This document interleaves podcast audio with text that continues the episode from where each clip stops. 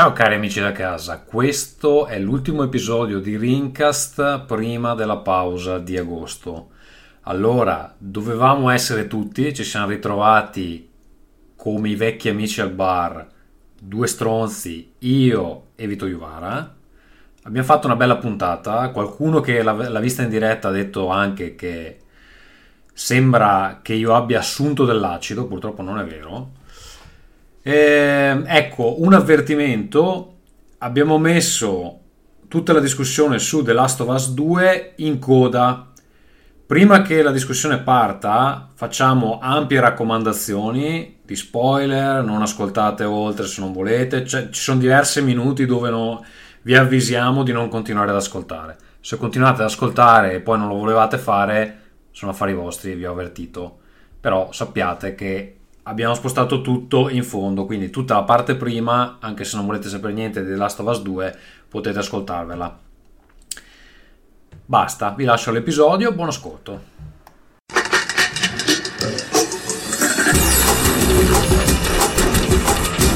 Rincast presenta Nerdcore.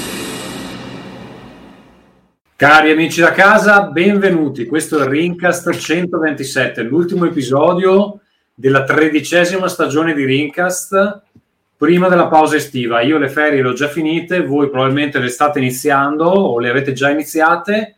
Dovevamo essere tutto il team, tutto il team eh, per salutarvi, per, per, augurarvi buone ferie. Purtroppo c'è stato un terribile incidente e eh, gli altri sono morti, eh, sono finiti in un dirupo eh, in un, in un no, no, non facciamoli sperare con queste belle notizie, cortesemente. Purtroppo no, sono tutti vivi e ancora molto inutili. Sono tutti vivi e non hanno voluto venire. Tranne Michele, Michele ha risposto al messaggio? Sì, Michele ha detto che lui fino al 9 è tipo ne... a Bogotà e quindi no, non può venire. E, no, però il peggiore, vogliamo segnalare il peggiore. Allora, Ferruccio è nella campagna svedese e già alle, alle 3 di pomeriggio era ubriaco e quindi già lì quando inizia a essere ubriaco ti manda sette email per, per dirti che non c'è. Eh, Marco, non so, doveva vedere la Juve probabilmente. Eh, no, ma il campionato è finito, caro è Marco, non c'è la Juve, sì. Va bene, non so, forse doveva guardarsi qualcos'altro, doveva andare a recuperare un teschio umano, probabilmente. Invece il mm. peggiore di tutti è eh, il caro Simone, il caro Simone eh, Tagliaferri, campione italiano di tutto, perché oggi... In realtà, scusami, adesso non vorrei dire, ma è Simone Trimarchi come Tagliaferri. Trimarchi, mi ricordo neanche come si chiama, l'ho già rimosso dalla... L'ho già rimosso dalla, dalla, dalla... No, forse è per quello che non è venuto, cazzo. Anche dalla, cerca, dalla cerca degli amicizie. Degli amicizie. Allora, Simone Tagliaferri sappiamo che è preso lì a fare news su donne che annusano cani o viceversa. sì, mi, mi, stupisco che Tagliaferri non sia ancora in prigione per le notizie che fa. Comunque, eh, dice, dicevamo Trimarchi, allora scrivo, eh, scrivo, che ne dite se facciamo una puntata giovedì? E lui fa, no, ma io mercoledì non ci sono. E dico, vabbè, ma io ti ho chiesto giovedì.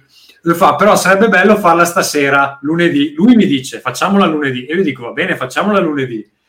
Poi gli altri si sfilano, Vito fa, io ci sono perché Vito c'è sempre, è il pilastro di questo podcast. E poi a Simone gli dico, senti, ma riesci a venire un po' prima, che così partiamo un po', un po prima, riusciamo a parlare di più.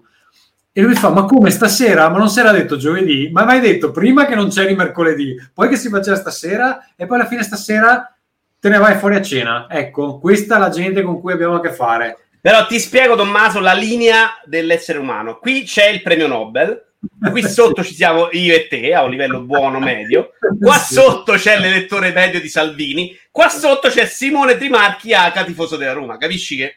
Ah ok ho capito. Quindi è proprio la distanza dalla, dalla, dall'eccellenza che, che, purtroppo l'ha portato a questo sbaglio. Va bene. Allora eh, e niente siamo solo noi due come due poveri stronzi eh, gli unici che vogliono augurarvi delle ferie cari amici e, e quindi cosa vogliamo dire, caro Vito? Allora, fatti le case, ci facciamo le case, ci facciamo qualche news, litighiamo su The Last of Us 2, poi parliamo dei giochi giocati, quindi tu di Death Stranding, io devo fermare e ci andiamo a casa a fanculo a tutti. Benissimo. Cioè, c'è allora, un podcast proprio Vuoi partire, vuoi partire tu con eh, Casa Vito che non si fa molto spesso, quindi è un evento importante. Si sta come col Parkinson sul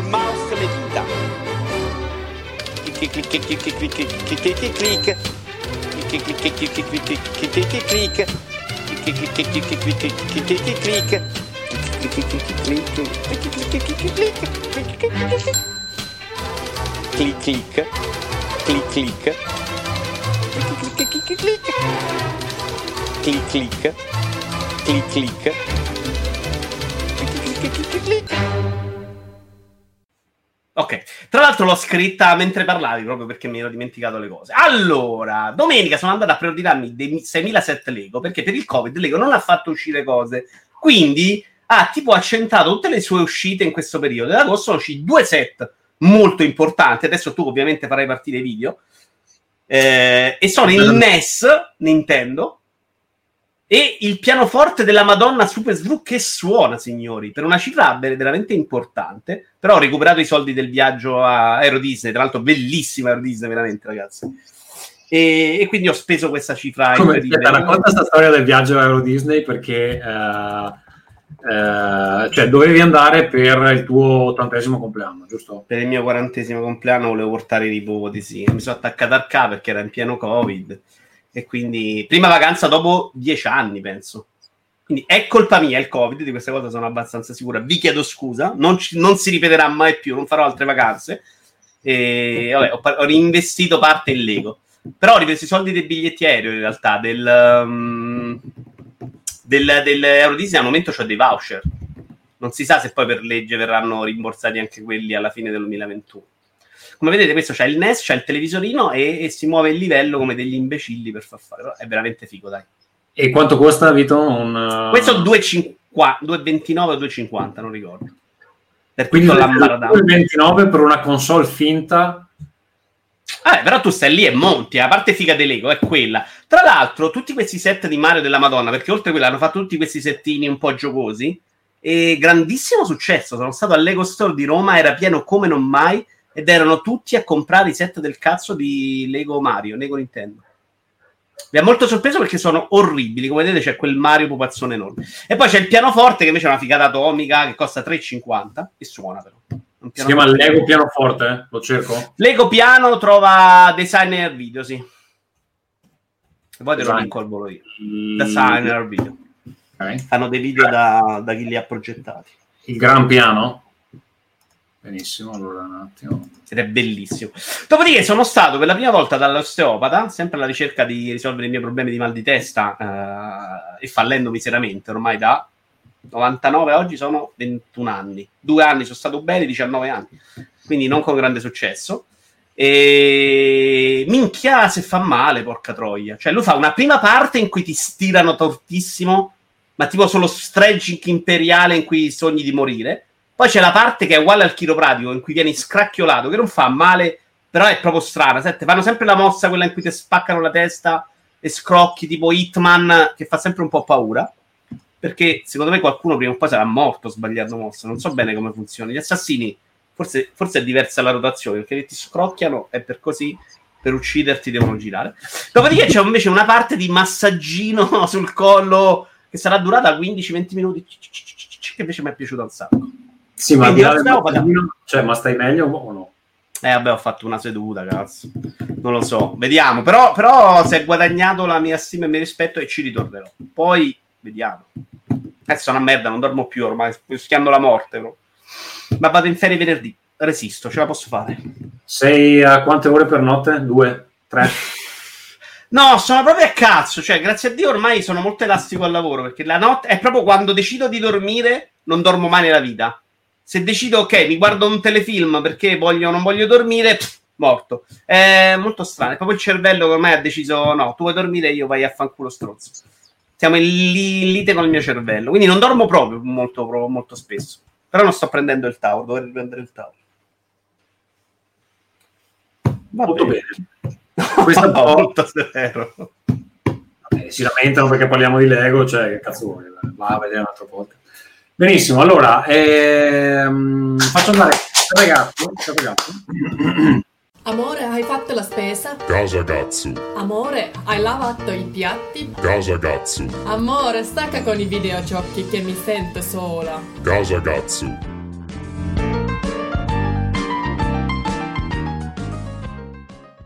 Allora, quest'anno, quest'anno sono rimasto in Finlandia, sono rimasto chiuso, chiuso in casa, ma abbiamo deciso di fare un viaggio all'interno del paese con un camper che ci ha prestato un'amica di mia moglie e mm, niente, è stato un bel viaggio, abbiamo avuto bel tempo praticamente sempre, tranne il primo giorno che è piovuto di rotto mi si è spezzato una, un tergicristallo del camper mentre guidavo in autostrada, è stato molto bello perché appunto veniva giù acqua fortissima, però si è spezzato quello dalla parte della, del passeggero. Del passeggero, non il mio.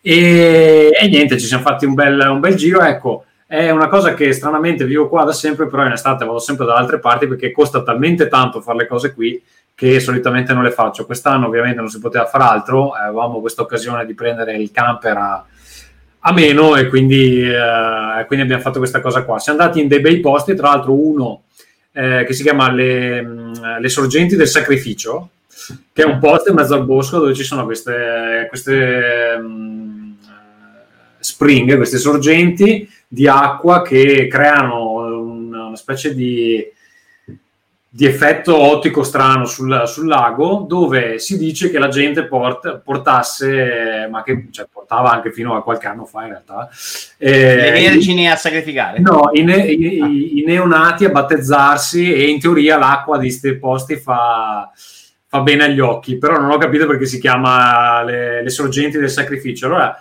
siamo arrivati in questo posto e um, è abbastanza isolato, però subito dopo c'è un parcheggino molto piccolo, noi avevamo questo camper bello grande, abbiamo fatto manovra, entriamo dentro, do, dopo un minuto che siamo lì arrivano 73 macchine, evidentemente era alle 7-8 di sera, quindi eh, evidentemente popolare alla sera fra... Perché sacrificano a mezzanotte tu mi insegni. esatto, esatto. Eh, a luna allora, piena. Poi, siccome la strada era stretta, ho detto: Cazzo, se ci sono tutte queste macchine, non riusciamo neanche a uscire col camper. Vabbè, senti, stanotte dormiamo qua. E mia moglie fa: No, ma guarda che c'è. sì, sì. Alle, alle, alle... Non so come uscire, dormo qua, bellissimo.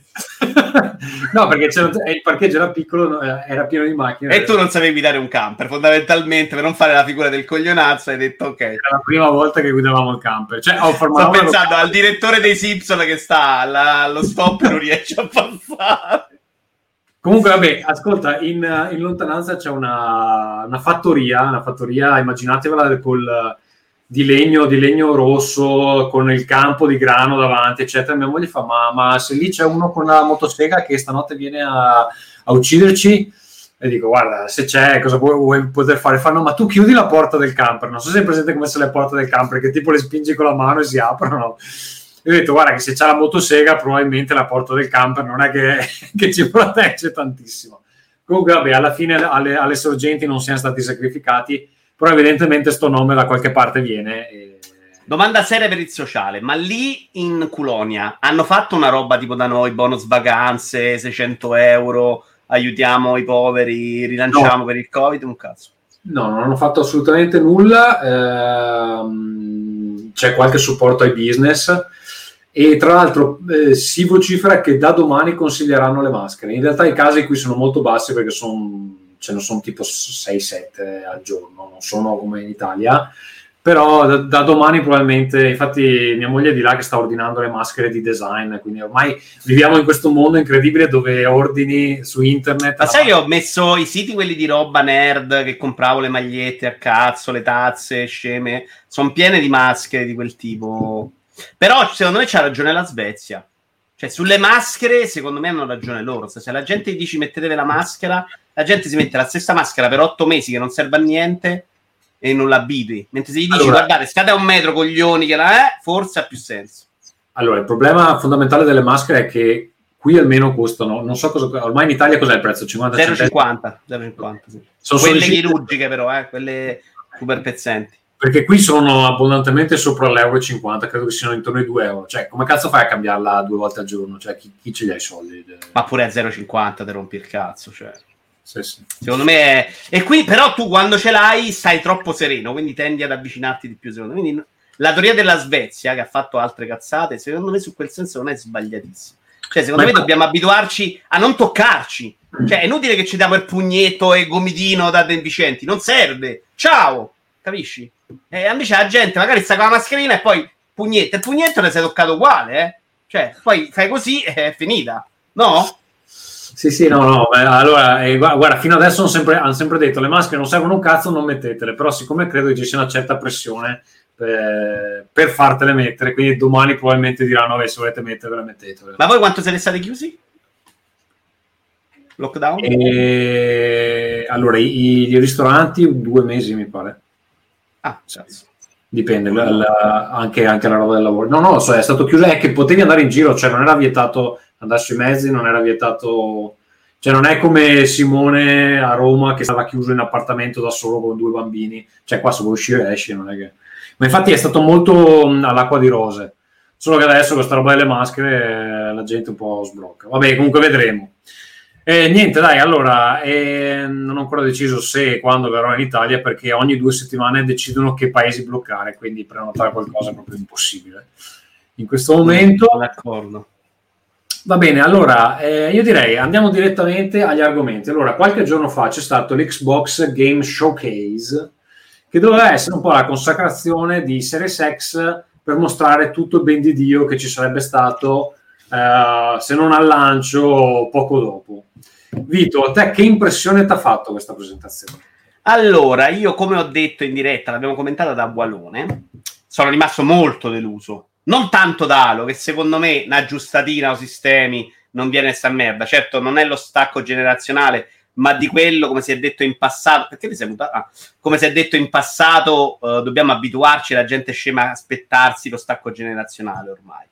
Però dell'evento in generale è molto deluso, era un evento in cui non c'era veramente niente di concreto, non c'era niente al lancio a parte Halo e onestamente la colpa stavolta è tutta loro perché l'hype incredibile da evento della Madonna, mamma mia, non, non sarete mai più videogiocatori come prima, non potete neanche più masturbarvi con le mani, cioè delle roba incredibile detta da Microsoft. Se sai che fai quella roba là, secondo me sei un imbecille perché era ancora un evento in prospettiva, mentre l'evento dell'anno scorso era in prospettiva con le acquisizioni, ma c'era la ciccia che arrivava comunque su Serie X.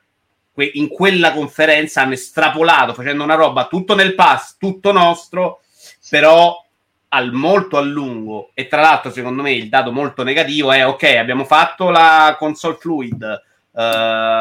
st- come cazzo si chiama? Il deliver smart, smart delivery, eh, tutto quanto. Però i giochi fighi li facciamo uscire solo per prossima generazione perché escono fra otto anni. Cioè, tutta roba importante. Ah, sbagliarmi in faccia, però è veramente offensivo adesso qui. Eh, che cazzo. via. Eh, metti la mano davanti alla bocca, però. no, Che cazzo. Dicevo, la roba super figa esce fra tre anni. E fra tre anni loro non seguono più Serie X. Quindi, che esce per Serie X? Halo, punto. E l'abbiamo visto, non ha fatto una grande impressione, secondo me. Si sono tirati più merda addosso che altro. Beh, adesso mi sembra un po' esagerato dire che per i prossimi tre anni non ha niente. Avranno delle cose che magari in questo momento non Eh, è. dalla conferenza, dalla conferenza non sei stato in grado di comunicare altro. Se poi ce l'hai e non l'hai fatti vedere, sei scemo. Ma quello che abbiamo visto di Fabo è, Febo è zero. Quello che abbiamo visto del gioco Bethesda Figo è zero. Poi che c'era? Non Qual è, il l'elenco. Bethesda? Qual è il gioco Bethesda, figo? Quella sorta di Skyrim super figo, ma abbiamo visto un trailer di 8 secondi. Ah, sì, quello-. Che L'idea nome è bella, eh, cioè la gente dietro è brava, tutto quello che vuoi, ma non niente. Forza, meno di Gran Turismo mi hai fatto vedere, cazzo, che era l'unico gioco che pensavo che c'era al lancio. Poi è vero che al lancio c'hai con Halo, che comunque per eh, i rincoglioniti Xbox è tanta roba, però... Cioè, Allora, secondo me c'è un, un grosso problema è che non si sa le date di niente, cioè non si sa cosa esce. Non si sa, ecco, a questo punto io mi aspetterei di capire cosa esce al lancio. Cioè, mi dirai, cazzo, ma lancia fra cosa? Due mesi? vabbè, del loro Halo, punto. Ma- E Sony c'ha solo Spider-Man Un eh? Morales. Cioè, tu, dici, tu dici che Eh, Halo- poi esci con la roba multi, la roba multi riempie, che vuol dire? Di loro secondo me non c'è nient'altro, l'avrebbero detto, caspita. Cioè, Ma- fanno- è vero che hanno detto che faranno un altro evento a agosto, magari ci infili qualcosa, ma i studi che potrebbero farlo quali sono? Cioè, Westland 3, cioè, mm, No, beh, forse potrebbero mostrare que- che Ninja Theory è il Hellblade 2, forse. Eh, ma il Bell 2 l'hanno mezzo mostrato, mi sbaglio? Qualcosa si è visto del Blade 2 in questo evento di luglio? Eh? No, c'era solo un, uh, un piccolo clip dal trailer che avevamo mostrato mesi, mesi fa. Si è mostrato gameplay, io non l'ho visto. No, gameplay no, hanno stato quello, ma mi, mi pare che si sia capito che non ci sarà il lancio. Allora, secondo me qualche gioco interessante ce l'hanno, a parte che c'era anche della roba interessante indie eh, che hanno mostrato prima della conferenza, no? A quello ID at Xbox. C'era qualcosina di, eh, di carino. Allora, se parli dell'ora prima di conferenza, c'era un annuncio importante per quanto inutile che era Dragon Quest, che è comunque un'altra serie che ti porti, le fila. Cioè, ma eh, era una comunicazione sul dire il pass è figo, punto. E il pass è figo, si è capito che il pass è figo. Poi scopriremo se funzionerà o no, ma il pass è figo. Ma alla console di ciccia dell'evento in cui dite, oh, domani andate a prenotare eh, Series X perché non potete farne a meno, niente, punto. Non c'era niente. C'era Halo, Halo si sapeva, Halo non è nemmeno un granché per quello che l'hai mostrato, finisce lì. Poi Allora- domani annunci 100 giochi, ne parliamo. Adesso non c'è niente. C'era una cosa che, che era stata detta nel nostro canale Telegram eh, sul tipo di audience che, a cui sta puntando Microsoft con, con sta roba qua. Cioè che non è quella che necessariamente è lì al day one, vuole la roba del day one, eccetera. Cioè potrebbe essere quel tipo di utente, li chiamano l'upset gamers, cioè i gamers che hanno un po' lasciato perdere perché magari gli è nato il figlio, perché eh, dove vogliono una console senza le rotture di palle del PC, comunque potente, dove loro hanno tutto incluso alla Netflix, quello che c'è incluso loro lo giocano, se non è incluso se ne sbattono il cazzo. Io devo dire la verità, una persona così la conosco, quindi secondo me non è impossibile che... che- Ma che ne conosco tante, però non è facile portarle ai videogiochi, perché sì, ci sono state persone che sono gio- videogiocatori che hanno smesso, giocatori che, che probabilmente una soluzione di quel tipo potrebbe interessarli, ma è pure una sono anche giocatori che, che al momento non stanno toccando niente. Quindi non è facilissimo conquistarli e comunicargli il pass. Probabilmente eh, parlerà con te il tuo amico e con me i miei amici e gli dico ok comprate l'Xbox e vedete comprare una console perché con 10 euro al mese ci avete mille giochi. Ma è gente che non gioca quindi non c'ha neanche bisogno di mille giochi. E quindi è più facile che dice bello Spider-Man ho visto la pubblicità mi compro la PlayStation e gioca Spider-Man Mm, però secondo me gli- c'è gente che non vuole lo sbattimento di dover scegliere, vuole gente che, che gli, gli- dai la roba e loro giocano quello che c'è. Secondo me Eh, è tutto da dimostrare che possa funzionare. È interessante, è chiaramente il pubblico che insegue Microsoft, però insomma, è come Stadia. Stadia era fighissimo, però quando dicevo non c'è pubblico, non si capisce a chi è rivolto, ero scemo. Lo ricordiamo? Cioè, il problema di Stadia è che se vuoi comunicare agli stronzi che non si interessano ai videogiochi, i stronzi che non si interessano ai videogiochi non si interessano alle Stadia, quindi è difficile che arrivi a loro. sì, allora su Stadia penso che nessuno abbia mai detto che, che era un'idea vincente. Eh, perché- invece secondo me ti ricordi molto male. Vatti a prendere l'episodio in cui sono un po' scettico su Stadia e vedi che cazzo ridevate tutti. non capisci il futuro. Vattela a vedere quella cazzo di Va puntata. bene, dobbiamo andare a recuperarlo. Io spero che Robertoz, eh, che ci ascolterà, faccia un bel remix di quello che, che viene detto in quell'episodio. Allora, ehm, e tu dici che dice, infatti Microsoft, diversamente da Sony, non punta manco alla pubblicità delle TV nazionali italiane. Vabbè, Beh, TV onestamente adesso non ci punta perché non c'ha proprio i numeri, secondo me. Vediamo quando esce Series X. È complicato capire. Certo, eh, il pass se riesce a comunicarlo, secondo me è una roba vincentissima. Eh, il problema è che non è facile da comunicare, secondo me, il pass. Eh, e, e c'è un altro limite. Ma scusa, perché secondo te non possono dire è come Netflix però con i videogiochi? Eh, Perché Microsoft no, ma no, perché il videogiocatore non è così interessato a mille giochi. Cioè, fino adesso il videogiocatore è uno che si è comprato i suoi giochi e gli è fregato un cazzo degli indie. Siamo noi, il pubblico a cui Microsoft non è interessato a vendere il pass, che siamo esaltati dal pass. Ma per mio nipote che gioca solo Fortnite, del pass, che cazzo lo guarda e dice: Ma sti cazzi, che me ne frega che c'è Devil May Cry, la Madonna, io voglio giocare a Fortnite il, il rincoglionito con la famiglia che ha perso la voglia di giocare eh, non c'ha sta voglia di giocarsi 20 giochi perché non se li stava giocando e non era No, per i soldi che c'aveva. Io mi immagino fare questo discorso con uno che ascolta musica, no? Dici, no, ma io perché mi devo ascoltare tutta la musica del mondo? Mi compro gli artisti che mi piacciono, mi ascolto 100 volte quel CD, e, e sono felice, però non esiste più quella gente lì, anche quelli si sono... Ma non, non, era così neanche prima, prima era un discorso economico, cioè io non mi ascoltavo mille dischi perché me ne potevo permettere tot. Con i videogiochi è un problema di tempo e il tempo alla persona con due figli non gliela dai perché gli hai dato il pass, anzi gli dai altri motivi per dire non ho tempo per giocarmi tutto.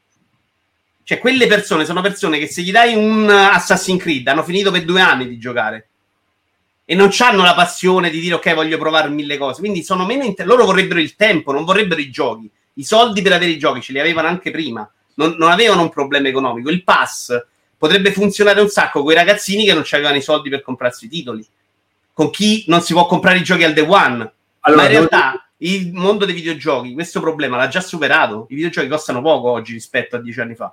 Sì, devo dirti la verità, eh, vedendo un po' le reazioni ad Apple Arcade, c'è proprio un'ostilità assoluta, nonostante il prezzo basso, perché costa 4,99 al mese e se ci vuoi giocare ci puoi giocare, cioè c'è, c'è da roba da giocare. Tra l'altro ho visto, è uscito anche il nuovo Manita Design adesso su... su... Grick, G, Grick, è uscito anche Negro Barista. Sì, sembrava interessante, non ho capito cos'è, ma... Lo parle così, lo parle così. Ho distallato 5 minuti, però era interessante, una visual novel, neanche brutto. Comunque, vabbè, a 4,99 dici, cazzo, non è niente, e però c'è un'ostilità, fa, no, ma fammi comprare il gioco, io voglio comprare il gioco, e vabbè, ti dico, te lo paghi 30 euro. Sono 6 mesi, 7 mesi di... di eh, loro vogliono spendere 1,50 euro però su mobile, quella è l'idea, non 30 euro. Il problema del mobile è un problema ancora molto diverso, è un problema che quel, l'utente mobile ha quell'idea di cifra, cioè compro il gioco ma voglio spendere 1,50 euro per 900 ore di gioco bellissimo, uguale AAA, e c'è il videogiocatore tradizionale che dice mobile merda, punto, finisci là. In realtà il Polar Gate è pieno di roba fighissima, poi ne parliamo, c'è una news sul Polar Arcade, ma non arriva secondo me, non arriva la gente perché ormai ha già deciso che il mobile è terribile. E anche se Polar Gate è pensato non per gente appassionata al mobile, anzi è pensata per noi che lo odia il mobile game.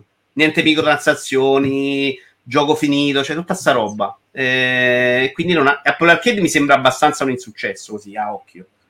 E anche il livello di uscite rispetto all'inizio è andato proprio. Allora, eh, in quell'ottica avevi recuperato una news, dimmi cosa dice la news, poi ti dico quello che. Allora, la news ci spiegava che c'erano state delle direttive da Apple Arcade che ha cancellato alcuni, al, il supporto da alcuni giochi in sviluppo e ha dato delle direttive sui prossimi giochi in uscita, ovvero stiamo cercando di vendere un pass. Non fate giochi che durano 4 ore e finisce là, perché la gente si fa un pass un mese e poi lo molla, ma fate Griston, ovvero il gioco che dura 800.000 ore e la gente deve fare l'abbonamento 18 mesi per continuare a giocarlo perché gli piace. Che è una notizia, secondo me, potenzialmente allucinante per quanto è terribile, anche in ottica Xbox Game Pass perché è evidente che se un modello di business funziona, chi fa videogiochi deve spingere per quel modello. Deve spingere per essere vincente in quel modello. Cioè, se dobbiamo vendere il pass, faccio giochi da pass. E il gioco da pass è una, mm, il, il, gas eh, una roba super anacquata, non è più l'esperienza fatta e finita come The Last of Us 2, per esempio. Allora, eh, questo annuncio di Apple è vero, sono arrivate delle guidelines eh, agli sviluppatori su come eh, proporre i giochi in futuro. La cosa interessante, non so se si può dire, ma ve la dico, è che sono retroattive, cioè i giochi che sono già esistenti vanno adeguati a queste guideline, che presenta un problema notevole perché tu se fai un gioco che è pensato come un'avventura in single player, non fatta per essere rigiocata, non fatta per essere uh, una roba alla Binding of Isaac o cose del genere, è difficile poi inserire degli elementi che te perché faccio un esempio se fai Ocean 2 poi è difficile inserire elementi esempio a caso, esempio a caso. E perché fondamentalmente cioè, il, il, cambiamento deve riguardare il game design. Adesso dobbiamo capire esattamente cosa significa, perché in realtà questo, queste direttive sono arrivate uguali a tutti, però non tutti i giochi vengono considerati uguali per Apple, perché Apple sa che su 100 giochi che c'erano al lancio 65 erano short e 35 erano interessanti. Quindi, secondo me, queste direttive sono rivolte più a quei giochi. Ma io sono convinto che ci fosse comunque roba interessante, non shorda. ma che c'erano proprio 35 titoli che erano veramente di super qualità, cioè roba che dovevi comprare a 15 euro su Steam tranquillamente. Sì, sì, ma io ho giocato a Outland, Out, Outcast, Out, non mi ricordo come cazzo si chiama, che su Switch stava a 25, su Apple Arcade era incluso. Vabbè, What Golf, per esempio. Capolavoro, per esempio, per me del- dell'anno scorso. Cioè. La roba figa ce n'era, adesso non mi viene in mente, ma ce n'era proprio. C'era un sacco di eh, indie che, dove- che aspettavamo su Steam da anni, che è arrivata lì di botto, 100 insieme. Poi è chiaro che 100 forse erano anche troppi all'inizio e adesso i due, adesso ne esce uno ogni 15 giorni mediamente. Magari ti piace, magari no, diventa proprio fiacco, cioè l'abbon- mm, giustificare l'abbonamento mensile in quel modo è un po' complicato. Allora, secondo me, cioè, mh, l'impressione che c'è è che Apple valuti molto positivamente quante volte una persona apre l'app, ok? Non il tempo di gioco, ma quante volte torna a riaprire lo stesso gioco, ok? Perché vuol dire che in qualche modo sono interessate a... E ci torni anche nel tempo, certo. che ci torni nel tempo. Non necessario, cioè può essere anche un gioco corto, ma che comunque tu apri molte volte. ok? Questo secondo me è la, la misura principale che utilizzano. Non è, non è confermato da nessuna parte, ma è un'ipotesi, ok? E, mm, cioè voglio vedere che ogni gioco garantisca tante sessioni, fondamentalmente. Quelle che vengono definite in Eh termini sì, la loro idea è devi fare l'abbonamento, è come Netflix, cioè perché fanno seconda serie, prima parte, seconda parte? Così torni più volte, più mesi a fare l'abbonamento, no? Cioè chiaramente loro la stagione quando dividono parte 1, parte 2 l'hanno girata tutta insieme, eh? Poi magari te la dividono in due e te la passi in, in vari, pa- in vari parti proprio per dartela, per farti fare più mesi, ha senso. Però ci eravamo arrivati dall'Xbox che secondo me non è, fa- non è così sicuro che sia una- un successo solo perché è figo. Perché su, ti ripeto, sul fatto che il pass sia figo siamo tutti d'accordo. Poi possiamo discutere, come abbiamo fatto in passato, su cosa genererà nel mondo dei videogiochi. Perché io, per esempio, da grande compratore sono diventato uno molto attento ad acquistare un indie oggi. Sono terrorizzato dall'acquisto di un indie. Perché tu compri un indie e tre secondi dopo ce l'hai regalato da qualche parte. E questa è una cosa che sicuramente avrà delle conseguenze, sia che Xbox vada bene, sia che Xbox vada male. Perché se va male, Microsoft dice: Vabbè, sti cazzi è andata male, mi metto a fare Windows 10, vi comprate i giochi dentro e ciccia. Però dopo hai creato veramente il deserto dei tar- tartari nel mondo dei videogiochi. E che loro riescano a fare i numeri per ehm, monetizzare il pass è molto complicato, secondo me. Non impossibile, ma molto complicato. Sicuramente impossibile se fai una presentazione di quel genere. Che non ti dico che è la presentazione di Stadia, le ultime che hanno fatto, che è una roba veramente da, da sparargli sulle caviglie perché sono insensate, però non è troppo distante. Cioè, era una presentazione che sai benissimo che la gente non la fai contenta. Che la gente quando vai in queste conferenze non gli devi dare l'annuncio in prospettiva, li devi far sognare, gli devi dare Shenmue 3, che è comunque in prospettiva, è comunque finto, ma la gente gridava di gioia. E quello Certo. si brava. Scusa, secondo te non ho capito il uh, come avrebbe dovuto essere questa conferenza per aver successo? Cioè mostrare della roba che la gente si gli esplodeva la testa? Eh sì, mi dovevi dare o dei trailer del cazzo con la super grafica, Fable mi dovevi dare un trailer di gameplay che dico porca miseria. Forza mi dovevi, me lo dovevi dare al lancio, mi dovevi dare eh, Initiative con un super gioco, con un trailer a The Watch Dogs, quello con cui finiva Ubisoft, no? Il super trailer che poi downgradavi, sti cazzi. Adesso però concentrati su quello che vai. Devi prendere per il culo la gente se vuoi fare il po' perfetto. Oppure vola basso, non fai il super hype train della Madonna, faremo la conferenza, Madonna mia, Madonna, mettetevi una benda sugli occhi, se no vi bruceranno le corna, non potrete più vivere. E, e ci metti dentro, come hai fatto alle tre degli ultimi due anni che erano state ottime, delle conferenze di giochi in uscita, ci butti il Call of Duty, ci butti le cazzate di sport e fai una roba di ciccia vera con i giochi veri. Cioè, convinci, vai da mafia e gli dici, oh, il 3 di gameplay, fallo vedere prima da me, te do i soldi. Vado da quello e dico, guarda, il gameplay di Dying Light 2 vieni da me e mi fai vedere che... Eh, cioè, come è sempre fatto. Quindi al di là di Halo, secondo te il fatto che, cioè secondo me il problema fondamentale è che Microsoft non ha le IP forti, perché cioè, al di là di Halo c'ha State of Decay 3 che è un IP forte loro, Con un presentato- trailer che era oltre il farlocco, cioè quel trailer se esce da Sony, se esce da confine Naughty Dog, uno dice vabbè, ma esce State of Decay 3, tu hai visto gli altri due e dici sì, ok, col cazzo, cioè capisci? No, allora secondo me quel, il problema di quel trailer è The Last of Us 2, perché The Last of Us 2 è molto più bello di quel trailer là.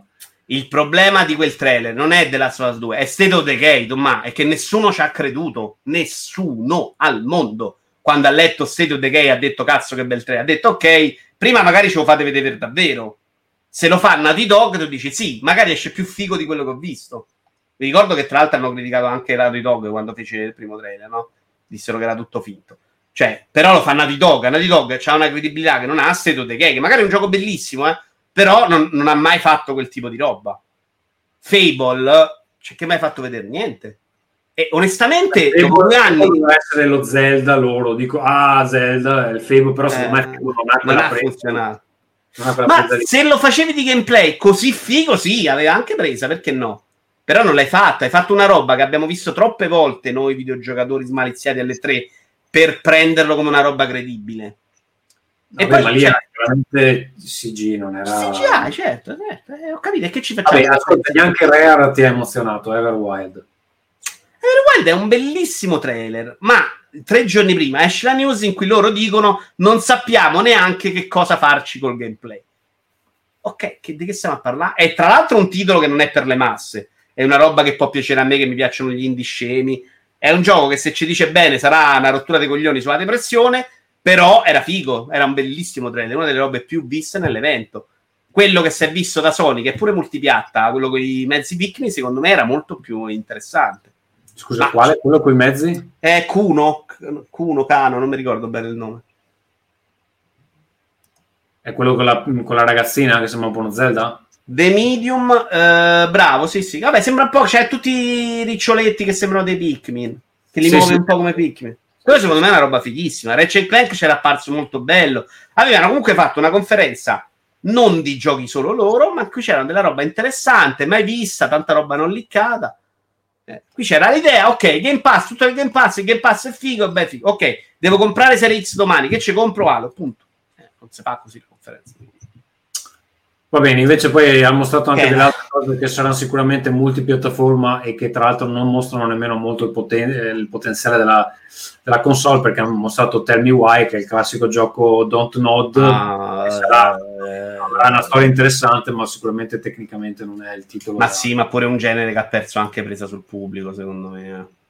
Tutti e tre dei giochi mostrati. Aspetta che sto cercando un elenco. archi- Un elenco. Vediamo, eh, c'è Fantasy Star Online 2, non mi interessa. Hanno mostrato Crossfire eh, X di Remedy che fa la campagna. Eh, Reme fa la campagna. Tra l'altro è una cosa anche bella da vedere, però il gioco è uscito, non sembrava sto granché. Eh.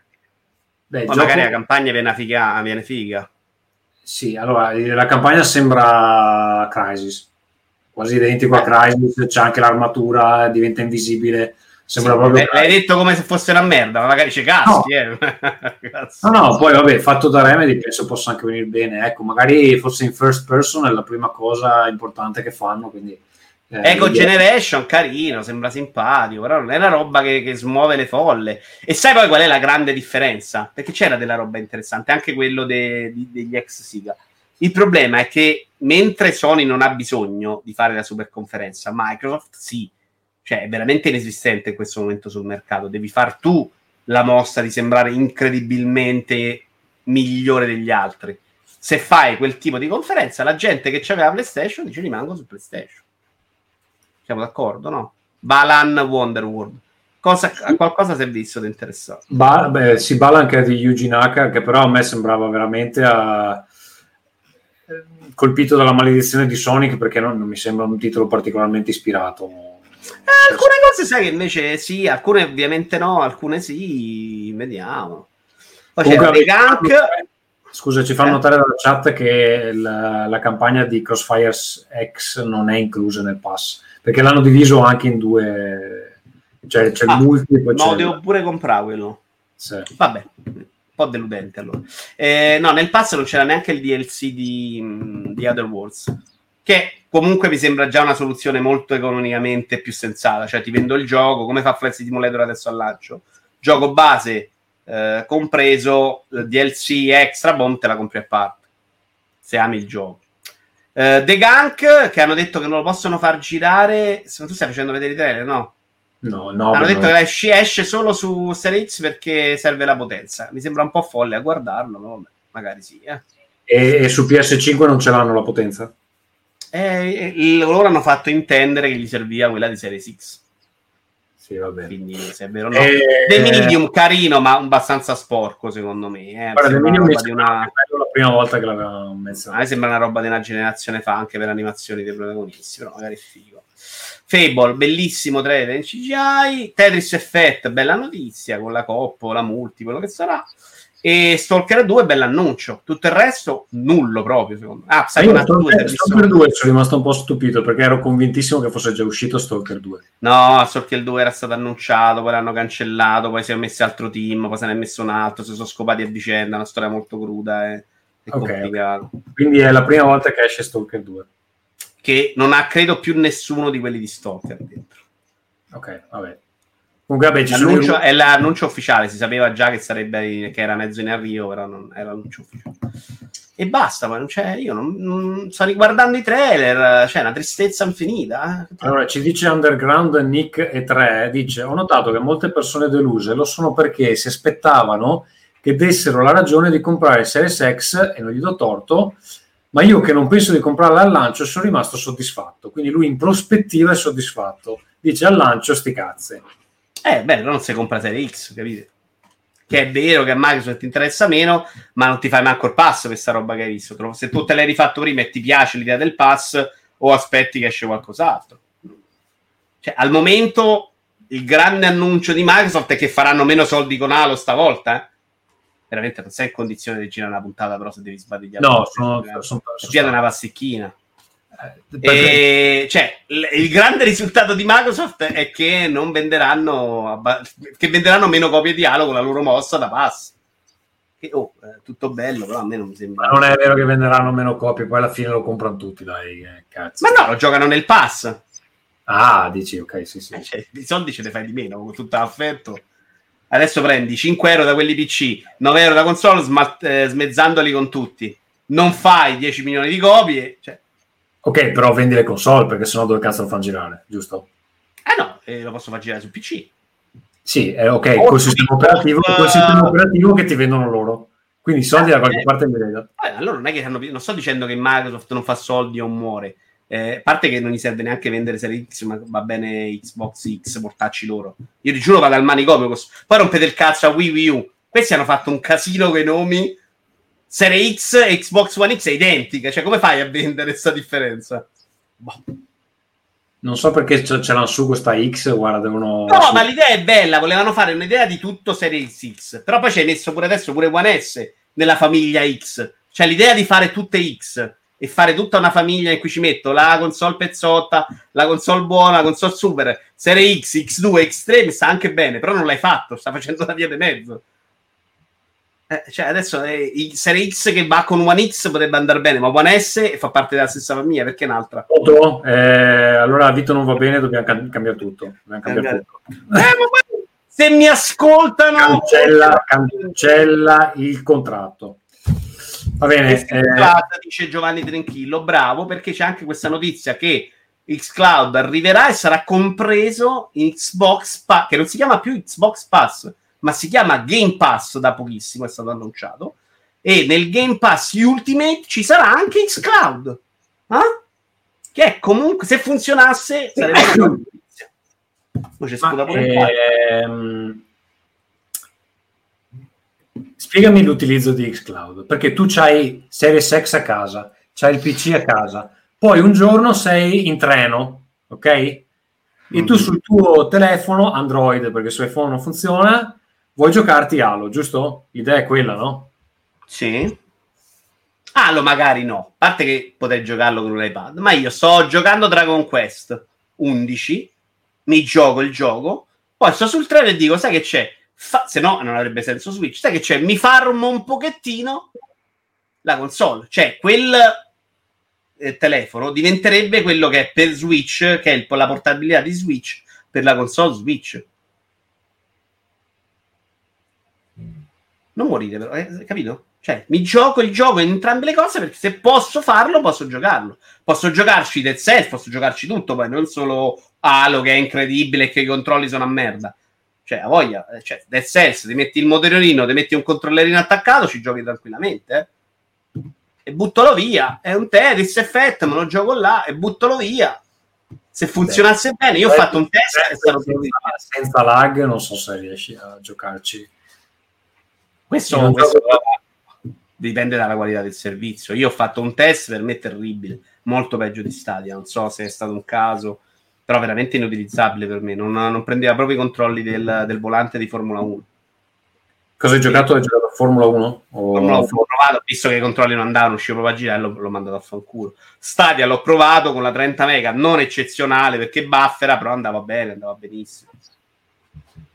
Quindi, però l'idea di quella è gioco comunque, sto in ufficio, mi metto a giocare in ufficio, cioè poi chiaramente funzionerà anche con altri dispositivi che non sia per forza lo smartphone, no?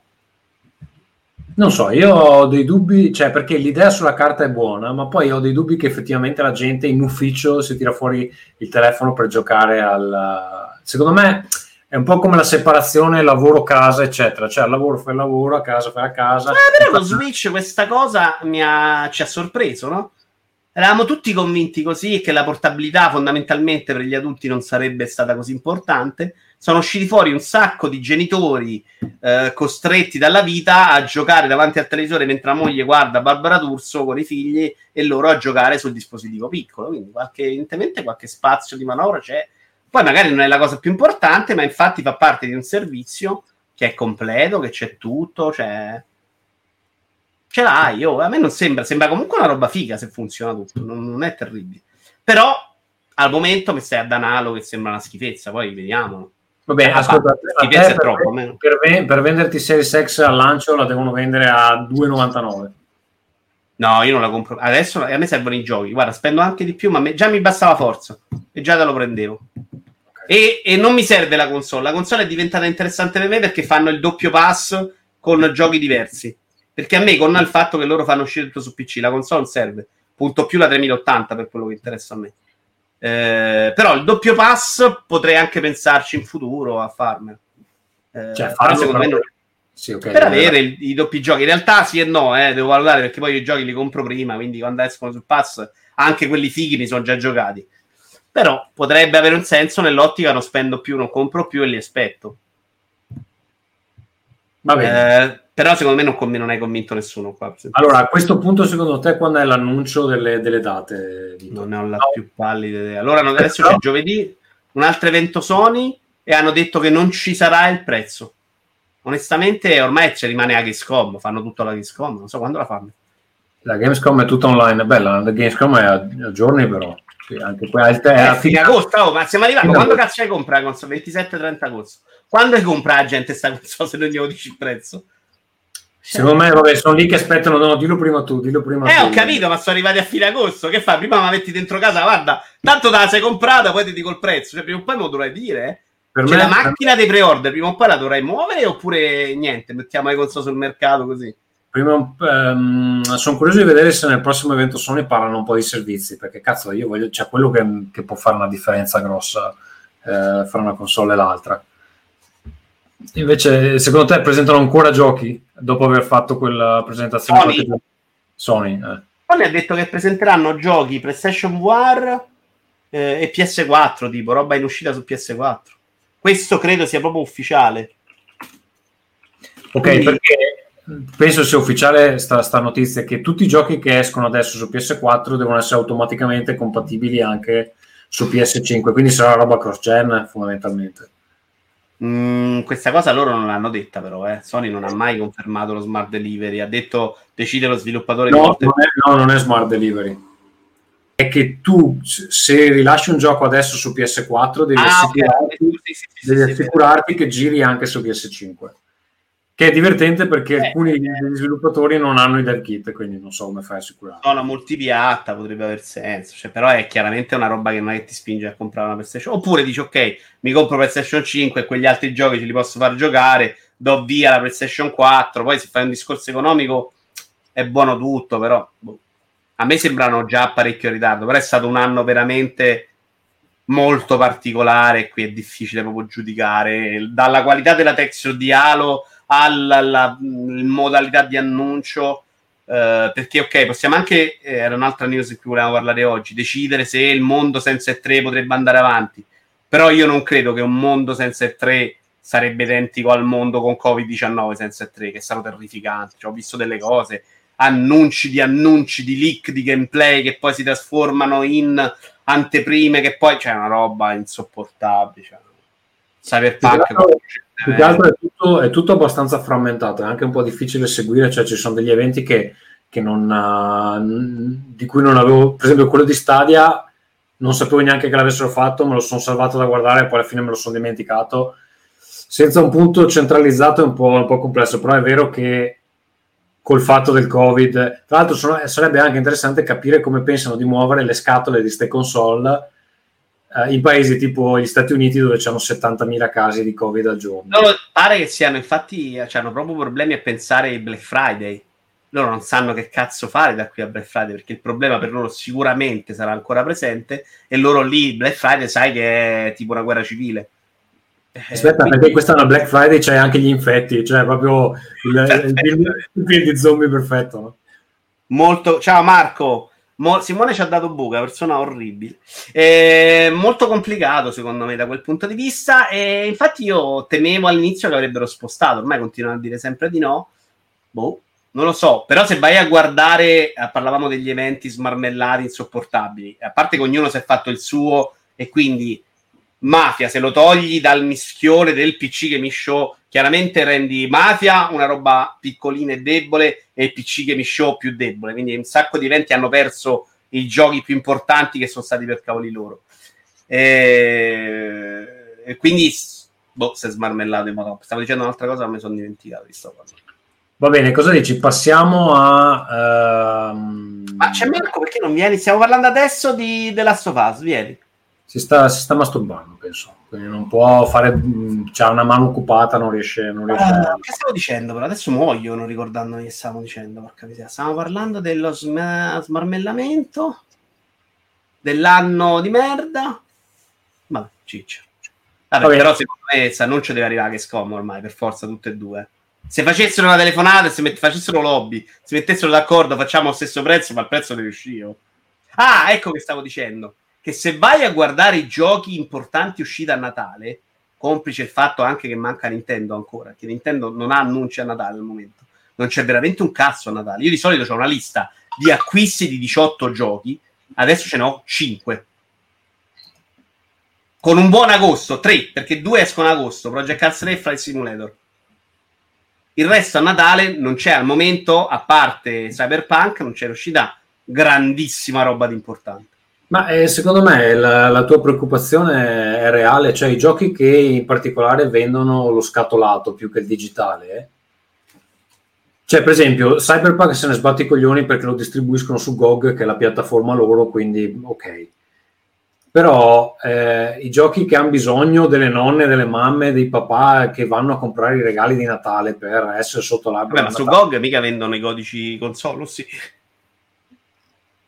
No, su cons- no, però c'è il mercato grosso per eh, CD Projekt Red, sicuramente quello PC. Console, secondo me, lo considerano quasi secondario eh, rispetto a quello che vendono su PC. Ma che cosa, Io- Cyberpunk? Sì. Secondo me sei abbastanza pazzo. Sono abbastanza sicuro che il mercato Cioè, tu pensi che The. Witcher 3 abbia venduto di più su console che su PC? Mm, Sì, sicuramente, secondo me. No, non lo so. Ho dei dubbi abbastanza. Adesso ci tirano fuori, i nostri amici ci tirano fuori assolutamente i numeri, guarda. Lo sappiamo benissimo. Eh, in uscita ci abbiamo Cyberpunk, che vabbè è grosso e importante, Mafia, che è un remake 25 settembre, Star Wars Squadron, che non sono nemmeno convinto che sia un gioco decente, e Yakuza 7, che è un gioco che interessa a una piccola nicchia. Questo è il mio al momento eh, di Natale. Cioè, a Natale di solito c'è, a parte che Call of Duty non è stato ancora annunciato, eh, e non so, mo pure sto cazzo di mercato degli FPS li hanno riempiti di Battle Royale della Madonna. La gente li sta giocando. Sta gente, ma non è che la riporti a giocare a Call of Duty, eh? È complicato, eh? Quindi mercato molto strano, annata insopportabile. Gli sportivi eh, faranno se stagioni intermedie, Secondo te i Battle Royale che stanno andando per la maggiore adesso, al di là di Fortnite, quali sono? Scusa. Perché per Eh, me c'è Call of Duty- va molto bene, eh, Apex Legend non va male, Fortnite sta, credo, facendo ancora i supernumeri. Eh, quello Ubisoft non credo abbia fatto grande interesse e basta, sono tre, già quattro, cazzo. E in più c'è Valorant che su PC invece va decentemente. eh. Che non è un Battle Royale, ovviamente, ma è un altro gioco che ruba spazio agli FPS tradizionali. E sono tutti gratis. Ma quale mercato nell'universo può sopravvivere se ti danno 5 giochi della Madonna gratis? Cioè, se a me mi regalassero una BMW, una Mercedes, eh, una, una- una Alfa Romeo, non me la compro appunto. E non mi compro la Lamborghini. Cioè, non- complicato secondo me. Chiaro che è un paragone del cazzo, però secondo me si stanno proprio svendendo alla grandissima sarà una tragedia. Ok, però Warzone va benissimo, Warzone va proprio bene. è colpa del Covid o non c'entra un cazzo? No, questo non c'entra niente il Covid. Sulle uscite non lo so, perché onestamente a questo punto dell'anno Call of Duty l'avevano già annunciato. Cioè, quando vai a annunciare anche Call of Duty? Salta? Saltiamo un anno? Il problema è che abbiamo anche una percezione molto distorta del Covid, noi, perché noi abbiamo la percezione europea, che è di una roba che è in caduta, sì, forse contraccolpo, però tutto sommato ne siamo quasi usciti. In America stanno, se non nel pieno, poco lontano dal picco. E quindi chiaramente loro non stanno guardando adesso, ah, annunciamo il gioco. Eh, perché poi se Certo, al black market non puoi venderlo. Possono avere, possono avere proprio anche dei ritardi, non solo nello sviluppo, ma anche nella produzione di materiali di marketing. Cioè, Nintendo per me è nel panico. Quando, quando Nintendo ehm, ha annunciato che non avrebbe fatto i, i direct al 100% è perché non si possono più organizzare, cioè senza andare in ufficio non sappiamo più cosa fare. E Nintendo eh, Germania è famosa per essere poco efficiente già normalmente. Eh, in periodo Covid erano praticamente irraggiungibili. E non li fanno in Giappone, perdonami, Direct. Eh, però quando devi mettere, cioè, quando devi confermare quegli sviluppatori, dammi sti asset, li mettiamo nel trailer, eh, Eh, eccetera. è chiaro che è complicato per tutti, però mi sembra proprio una roba insuperabile. Fai No. Una robina un po' diversa, cambi un po', fai come hai fatto con Paper Mario, annuncio singolo con trailer e l'hai venduto, eh. Cioè, Allora, chiaramente... eh, Scusa, a questo proposito c'era anche quel discorso che Nintendo stessa ha detto che vuole cambiare come sono fatti i direct. Però non si capisce. Eh, perché è una formula che in questo periodo, quando la fai tutti, la fanno tutti, la fanno tutti allo stesso modo, probabilmente ha cominciato a funzionare di meno. E probabilmente anche le aspettative delle persone sul Direct sono diventate troppo alte e per- è diventata controproducente per Nintendo. Nintendo passa al Direct perché non vuole fare la conferenza e generare quell'hype mostruoso, incredibile del super titolo. Lo abbassa al Direct e adesso c'è il super hype mostruoso per il Direct. Qualcuno linkava una notizia fantastica in cui diceva nel Direct faremo vedere solo giochi di merda indie boom e sotto the Wild 2 la gente è pazza Eh, però chiaramente è una roba che gli è sfuggita un po' di mano io ho provato a immaginare altri modi di presentare giochi non mi è venuto e tutto quello che No, ho ma visto l'unico altro modo è quello del mini direct che ha fatto per cos'era il... per robetta schifida Mini No, cioè tu, tu annunci prima che- su che gioco lo fai, così la gente non ti viene a dire e dov'è Breath of the Wild. Ma secondo me invece spingeranno sulla modalità Paper Mario. Mi esco un martedì pomeriggio alle 8 senza annuncio, trailer esce dopodomani. Cioè, credo che loro punteranno. Vabbè, ma cioè, che, cosa cambia? Praticamente stai rilasciando il trailer, solo che fai la Esatto. sorpresa. Fai la il sorpresa. trailer è lungo, chiacchierone, data d'uscita, prezzo, eh, approfondimento, ciccia baciccia. Però credo che ormai, perlomeno per questo momento, loro continueranno, anche perché i tempi tecnici ormai non ci sono. Eh. Cioè, tu tutto agosto ormai lo salti, perché la gente sta in ferie e non te la non te se incula. Quindi c'hai settembre per annunciare i giochi che devono uscire a settembre a ottobre.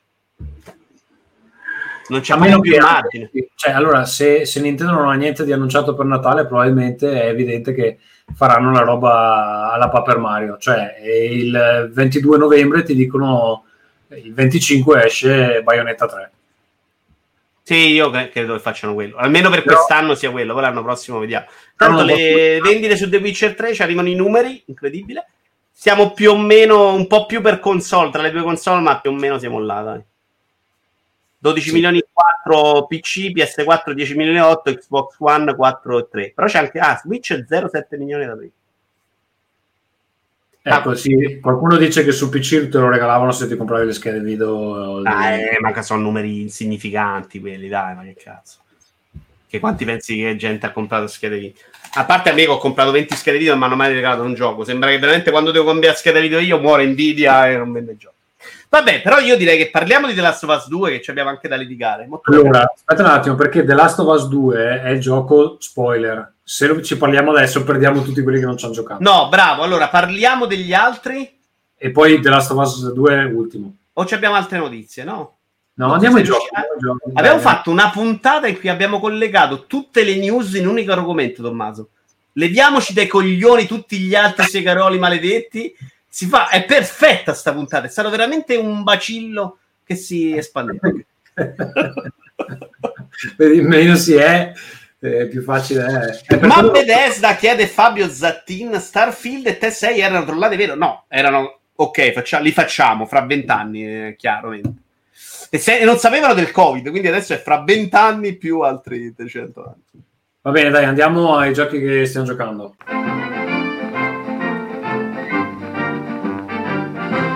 Play. Allora, ehm, Mario Origami, Sì, io l'ho finito. tu l'hai finito, io sono appena iniziato. Mm, Dimmi, allora, ti devo dire la verità, il primo impatto è buono, non buonissimo, come ritmo secondo me c'ha qualche problema. Tu cosa ne È pensi? mortale, io sono stato delusissimo dal gioco, perché quei problemi di ritmo se li mantiene tutto il tempo. La scelta dei combattimenti della ruota, secondo me, si è rivelata controproducente, perché l'idea è anche carina. Però tu hai due possibilità, o lo risolvi in un secondo perché è una cazzata, o è troppo complicato, smadonni e non lo risolvi, e quindi fai un turno di combattimento in più. E il combattimento in realtà poi si riduce a martello o stivale, e quindi due palle infinite. Terribile.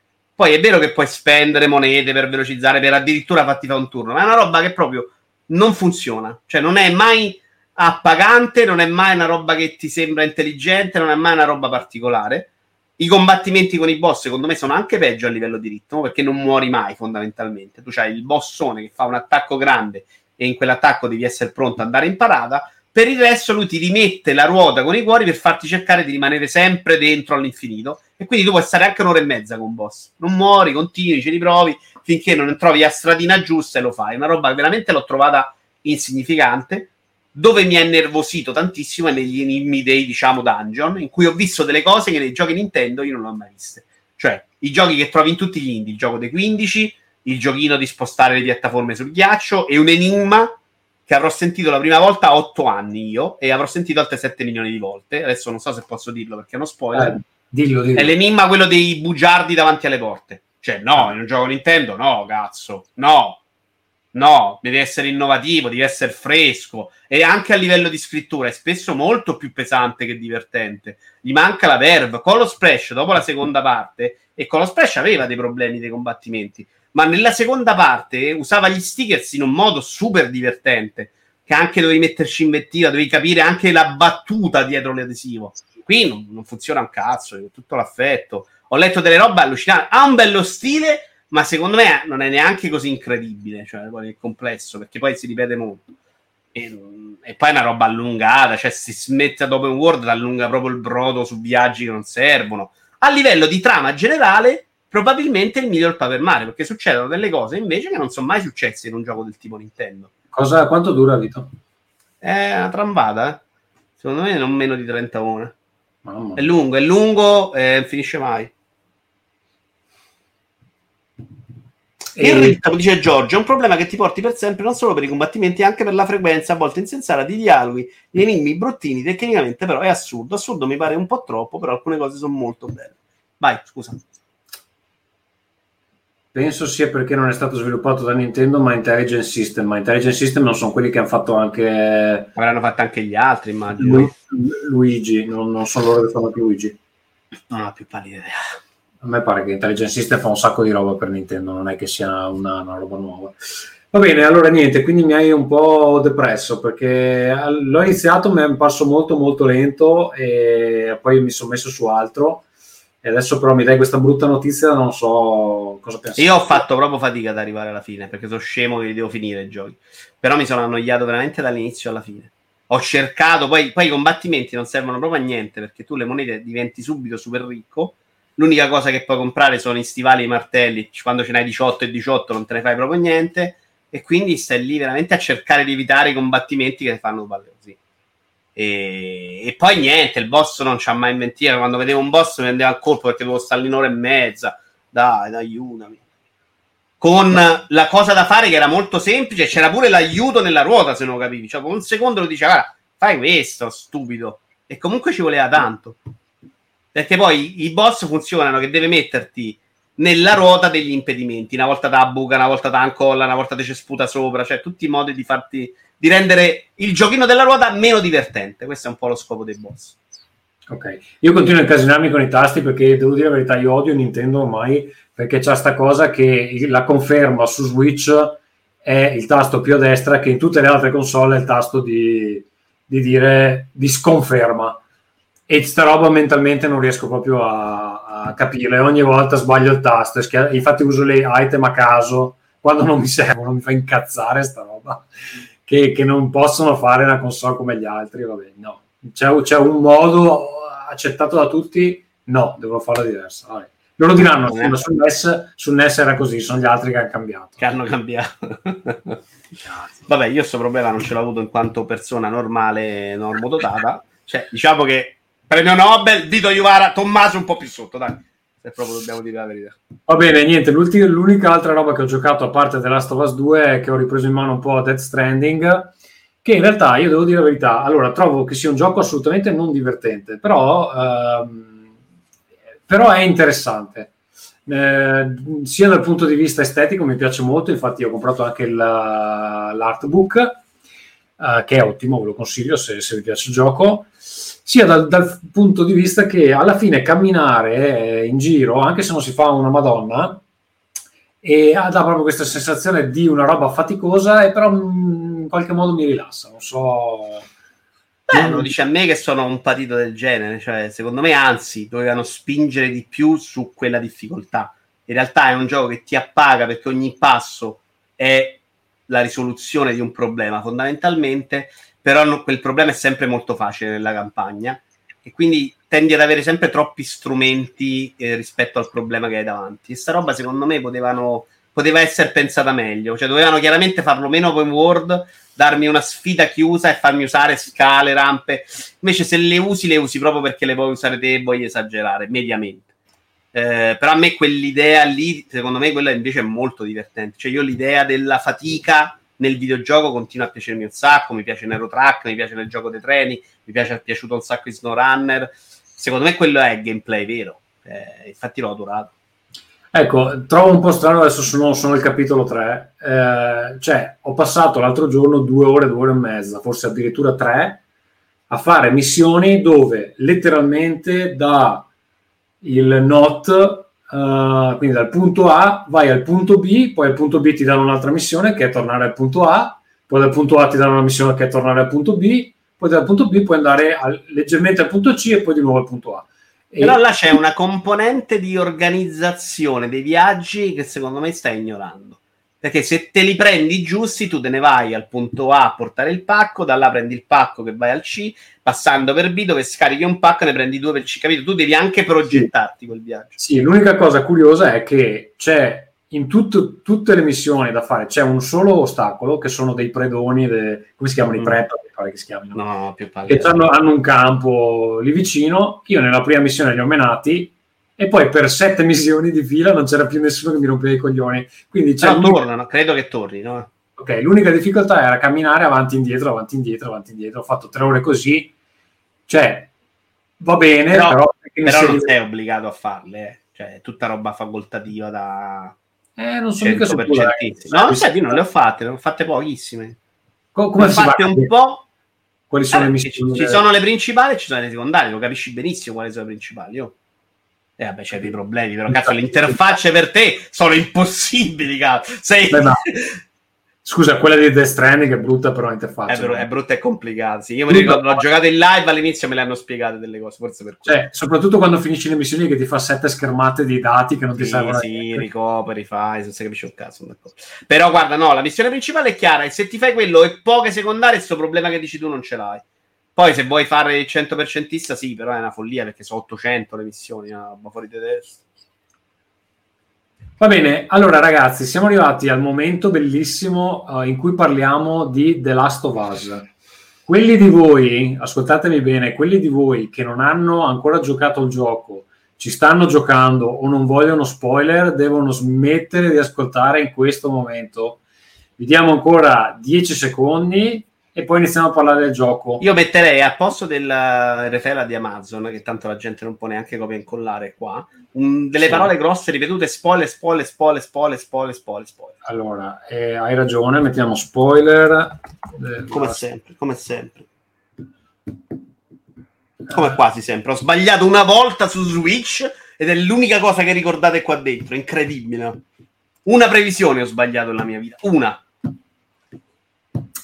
Allora, Allora. ehm, ultima cosa che vi diciamo prima di cominciare è che se, se volete sapere la, la mia opinione ragionata, eh, ho fatto un Rincast spoiler, che è il primo episodio di questa nuova rubrica dove parliamo solo di robe dettagliatissime all'interno dei giochi. L'ho fatta da solo per un motivo molto semplice. Mi immaginavo che avremmo fatto questa puntata a cinque voci Era complicata. dove non mi avrebbero fatto parlare, dove non mi avrebbero fatto fare questo ragionamento, ho detto vabbè lo faccio da solo, poi ne parliamo insieme in, in puntata. In realtà non è venuto un cazzo nessuno e quindi avremmo potuto fare questa discussione qui tranquillamente io e Vito, però eh, insomma... Ma se volete- salteranno delle teste per questa serata, guarda. Sì, esatto, esatto.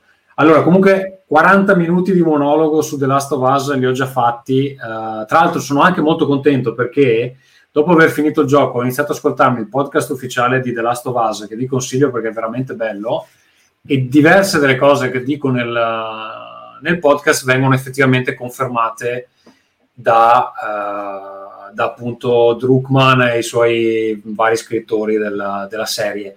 Ecco, una- su una cosa ho chiaramente detto una stronzata, cioè su- sulla profetessa, che mi immaginavo di aver visto durante il gioco, in realtà da quello che si intuisce lei è già morta da un sacco di tempo e banalmente la... Ah, la vecchia, ok.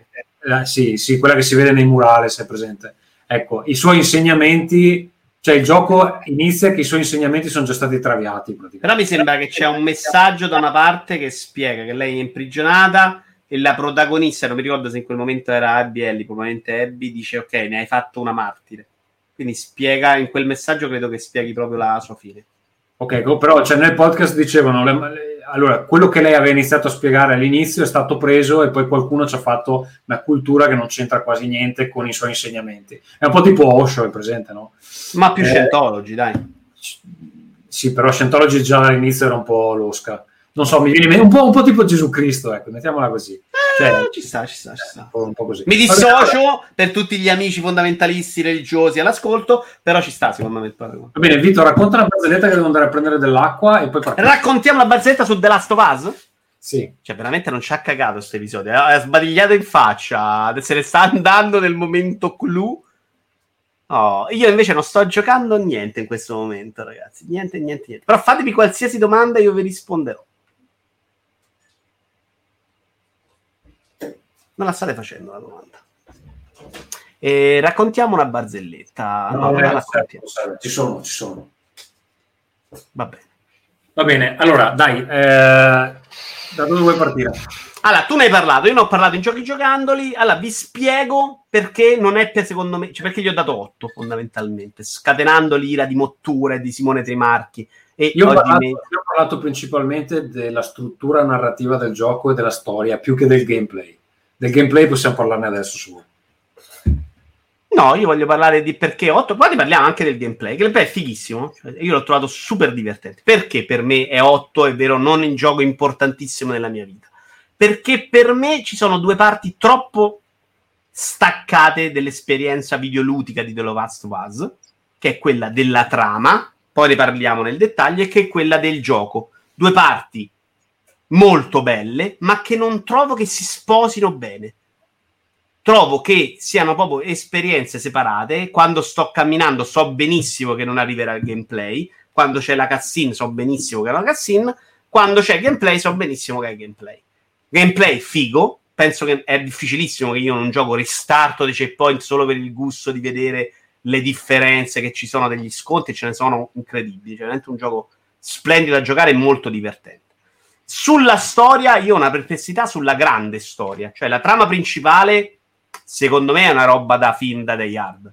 Cioè, lei che decide che per vendetta se ne parte in una città che non conosce, dove ogni 5 metri c'è una tribù di scopacani che attaccano la gente al muro e gli danno le bastonate, dice ok, vabbè, vado da sola. Cioè, no, secondo me è una roba che proprio stona con la bellezza invece della microtrama, cioè dei rapporti tra personaggi che sono splendidi sono quanto di previsto nei videogiochi, c'è una super cosa facciale della Madonna.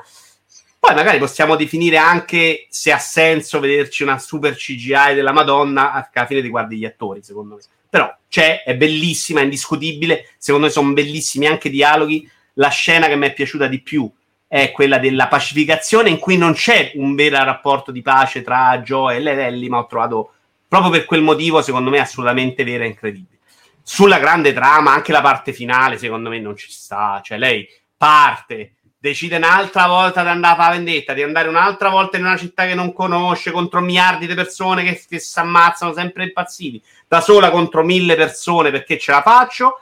Arriva là, trova un cadavere su un palo, la butta giù, ok, però dobbiamo fare cazzotti perché dobbiamo fare lo scontro finale col boss. No. Poi la potete giustificare, vuole vedere la vendetta, ne ho lette di interpretazioni, ma secondo me non stanno in piedi. Secondo me è proprio schiava dell'idea del videogioco, che è quella di farmi lo scontro finale, perché il gioco finiva benissimo allo scontro precedente, quando Abby vince e decide di non vendicarsi. Ed Ellie se ne tornava a casa con la coda dalle gambe, con i problemi non risolti, quindi con i suoi problemi da Vietnam in capoccia, in quella cazzo di casa con la sua ragazza. Secondo me lì era un finale eccezionale, tutto il resto è videogioco, è trama da videogioco e quella io non, non la trovo. E, e, il problema grosso però secondo me è proprio questa discordanza tra i grandi momenti narrativi e i momenti di gameplay super fighi ma che interrompono la narrazione. Cioè io li avvertivo proprio come una pausa della narrazione che qui ero più interessato che come un piacere per il gameplay se mi metti un grandissimo Super Mario dentro un uh, gioco di macchine, non hai fatto una cosa vincente, secondo me. Perché sto giocando un gioco di macchine e voglio giocare quello. E probabilmente Uncharted, facendo un gameplay di merda, riesce meglio in questo senso. Cioè, eh, col platform, parte i combattimenti, ma col platform inutile e eh, gli enigmi stupidini, riesce comunque ad essere una roba un attimino più fluida di, per quanto mi riguarda. Per dire, il Rockstar sento molto meno la fatica, perché so che ci sono le istanze in cui la trama va avanti, ma so pure che è molto più gameplay cavallare in giro per la mappa. Mentre in The Last of Us, la, quando cammino in giro per la mappa, è veramente andare al prossimo momento di gameplay o alla prossima cutscene. Perché sai benissimo che in quella zona non succederà niente e stai ad aprire cassetti come un deficiente alla ricerca di roba per farmare che è una roba che secondo me in un'esperienza narrativa di questa incredibile qualità è veramente superflua. È una roba no, che non è sempre vero, però ti interrompo, eh, perché a volte ci giocano questa cosa qua. Per esempio, c'è un momento in cui tu entri in una casa dove ci sono dei disertori, dove ci sono dei disertori, ti avvicini al tavolo per, per eh, fare le armi e mentre lei ha già iniziato a mettere sull'arma gli arrivano addosso e iniziano a menarla. Non so se, se l'hai trovato questo posto qua. Non me lo ricordo, mi ricordo che un paio di volte ho aperto una porta e qualcosa succede, però nella stragrande maggioranza del tempo sono momenti molto separati. Cioè il momento in cui stai ravanando per farmare non è un momento in cui non ti aspetti i nemici. È una roba che anche a livello di tensione, secondo me, sminuisce molto l'esperienza. Allora, ascolta, io sulla tematica del gioco, appunto, ho speso 40 minuti nel monologo e sicuramente ve lo dico meglio lì. Uh, le note che mi ero sognato, che mi ero segnato, uh, erano queste, cioè che ovviamente il tema portante del gioco è la vendetta, il conflitto in generale, no? Um, ma anche questo ciclo di infinito di azioni e conseguenze, cioè uh, Joel uccide il padre di, di Abby eh, per portarsi via Ellie, eh, a questo punto Abby vuole vendicarsi di Joel, uccide Joel. A questo punto uh, hai Ellie che, che, vuole la vendetta.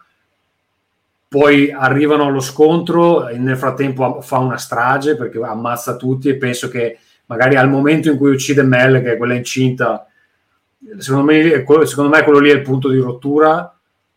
E poi Eh, però poi, poi si ricompone, lì secondo me non funziona il gioco. allora, Cioè, lì perché- si rompe e capisce l'assurdità di, quel di questo circo vizioso. Arriva Abby che la risparmia e risparmia un'altra volta lo zio. E lei dice: No, vabbè, però devo andare uguale. Cioè, no, perché? Perché eh, la magna dentro fondamentalmente, cioè lei non, non- vede, non vede Joel vendicato, ma soprattutto cioè, il problema di Joel non è al di là del fatto che, l'ha ucc- che l'hanno ucciso e lei ci teneva, eccetera, è che loro due avevano delle cose in sospeso, Ellie e Joel, no? Ed Abby interrompe questo processo che loro avevano in corso perché Io eh, non l'ho vista così, però, perché secondo me quel dialogo tra loro è una risoluzione tra, tra padre e figlia. Cioè, non è un lasciamo in sospeso, è una chiusura quella, secondo me. L'ho sentito dire questa cosa della- del conto in sospeso, ma secondo me quello è esattamente come le persone normali risolvono un problema, cioè sottintendendo più che abbracciandosi o baciandosi alla famiglia Robinson. allora Quindi, secondo me, è in un dialogo in cui parla Ellie, Ellie dice: L'ho risolto il problema, più o meno abbiamo risolto. Secondo me, lei non è il punto aperto, è più ancora il discorso della vendetta. Allora, secondo me il gioco parla dell'abbruttimento del- della gente quando cova sentimenti di vendetta e secondo me il punto cu- culminante è che Ellie a un certo punto diventa il boss. Cioè Ellie diventa la cattiva. È, è il gioco che ti dice Ellie è cattiva, perché è un boss che, che con, che con Abby devi sconfiggere, no? E infatti alla fine, quando ti- la tira giù dal palo e lei sembra una fuoriuscita di Auschwitz ed Ellie continua a volerla ammazzare, cioè, cioè, tu non tifi per, per Ellie a quel punto là. Tu dici ma che cazzo stai facendo? Io stavo bestemmiando per il fatto che c'era stata que- tutta quella parte, onestamente, quindi non, non l'ho vissuta molto meno emozionalmente. Per me era proprio tutta fastidiosa. Cioè il fatto che lei riparte, che riparte perché spinta dallo zio, che era l'unico che non voleva partire la prima volta e poi improvvisamente vuole partire la seconda, per me era proprio fastidio, l'ho proprio come un fastidio.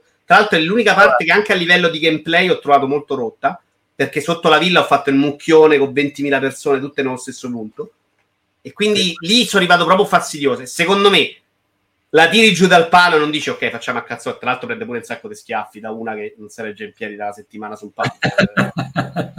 secondo me lì è proprio imbarazzante il gioco.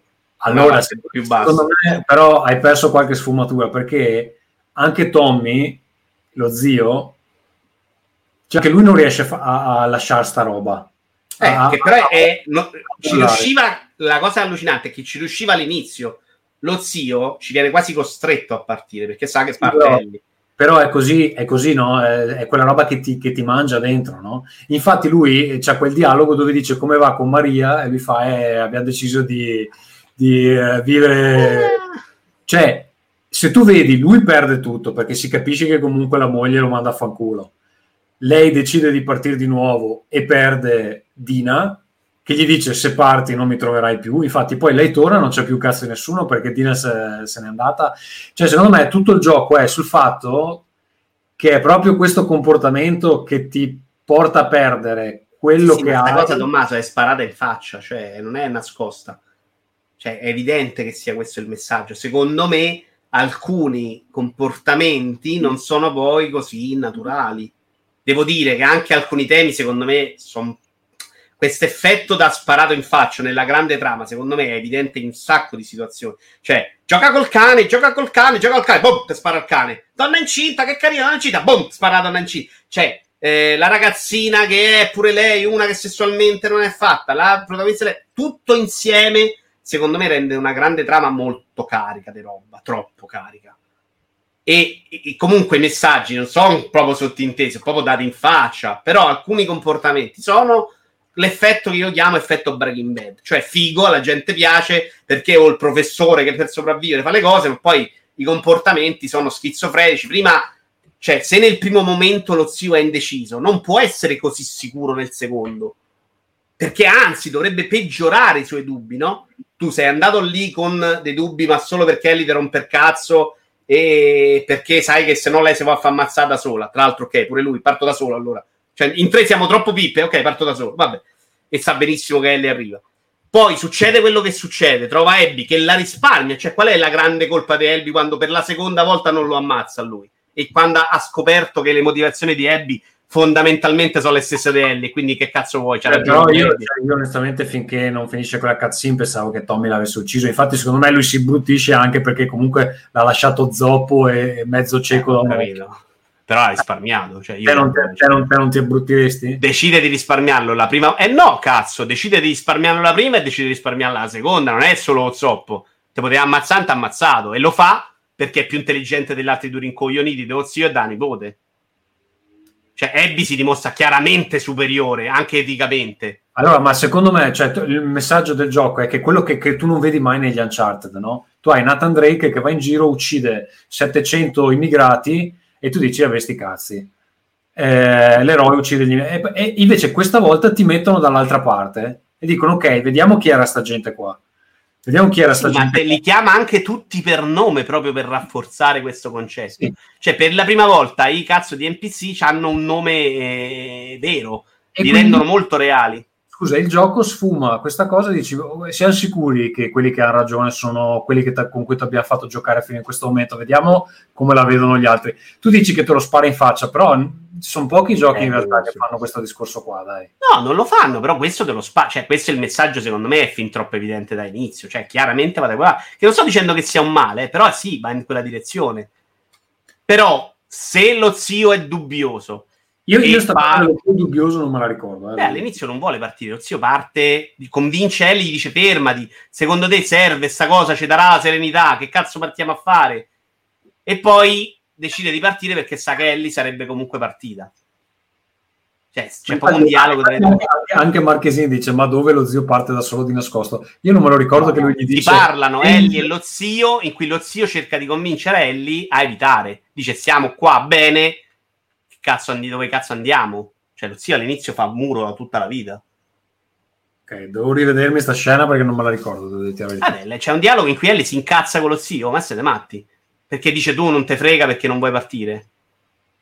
Appena muore Joel, no? Subito dopo si incontrano lo zio e lei, e lei spinge proprio prepotentemente lo zio, che decide di andare contro la moglie e parte da solo, ma per anticipare Ellie, perché sa che Ellie sarebbe partita e non la vuole far ammazzare. Che è un'altra decisione, secondo me, molto discutibile. Ok, Eh, in questo momento non mi ricordo la cazzina, quindi devo, andare a rivederla.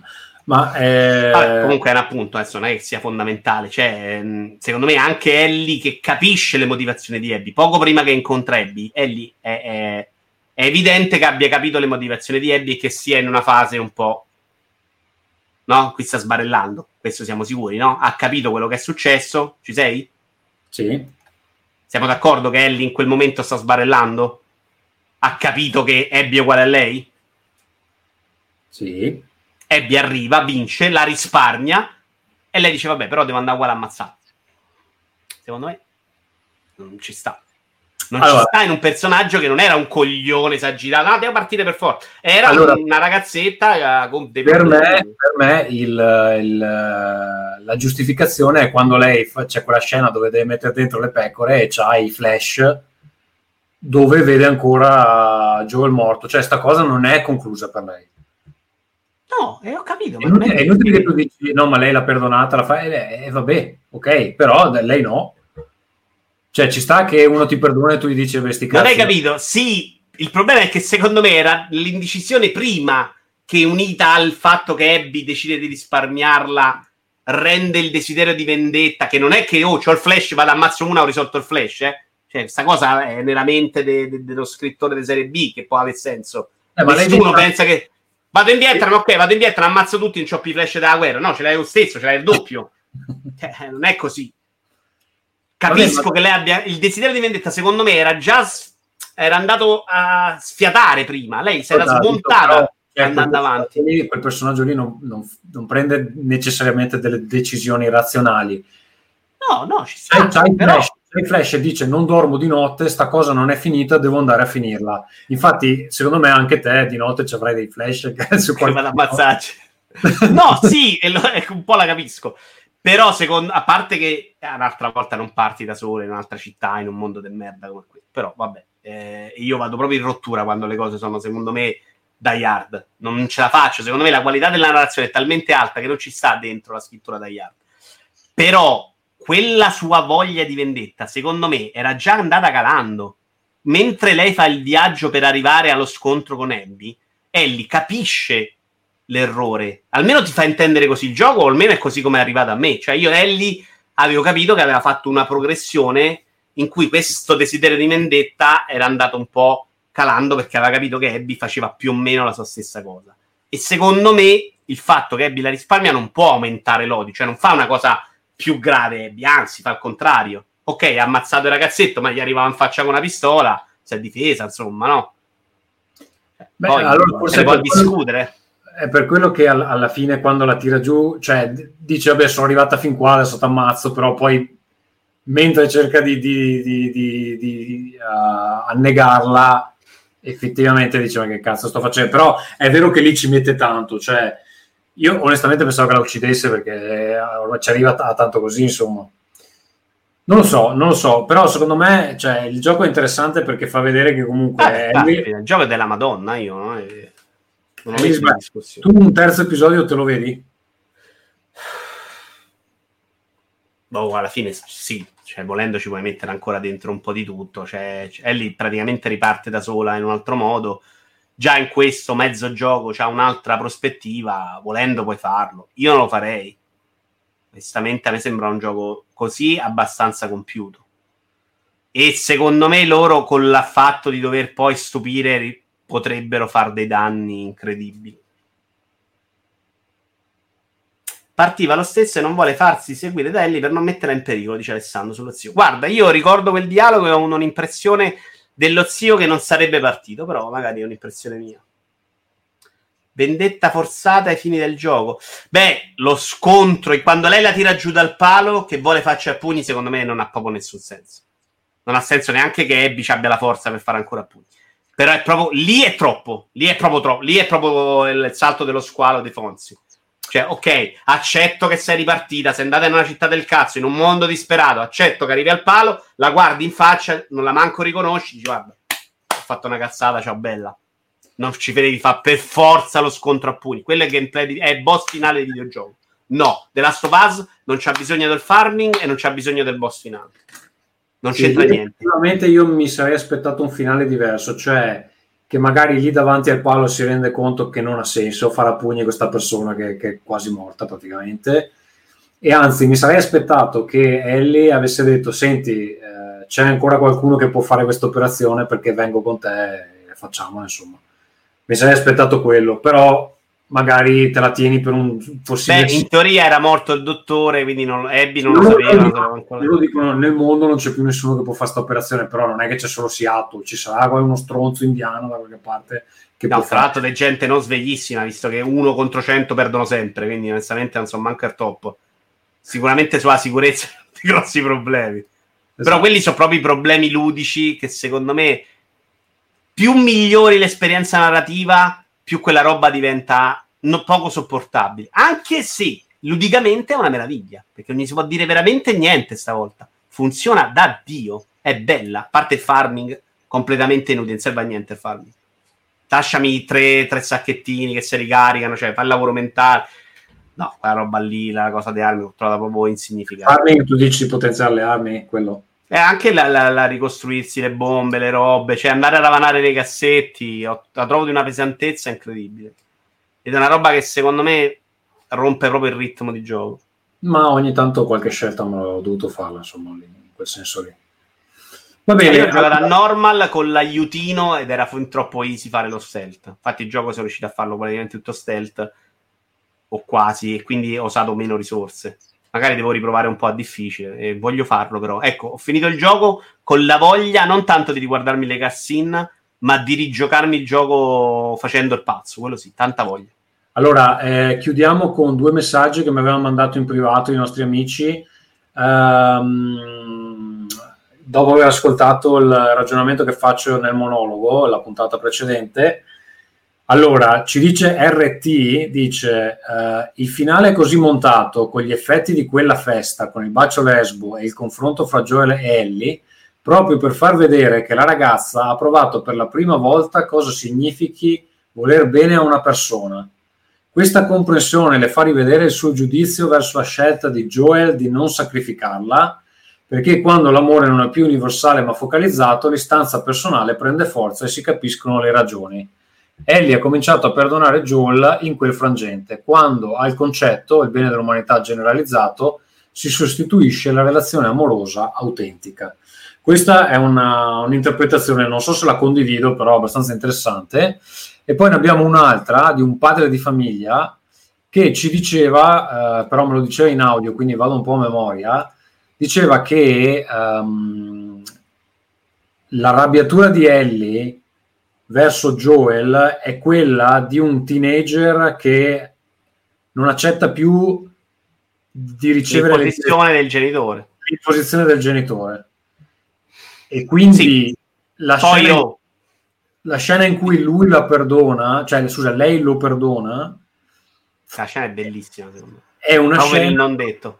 è una scena dove mh, alcuni di noi si saranno trovati, dove si perdonano i genitori in qualche modo, fra il detto e il non detto, perché si accetta che comunque hanno ancora un ruolo nella nostra vita, no?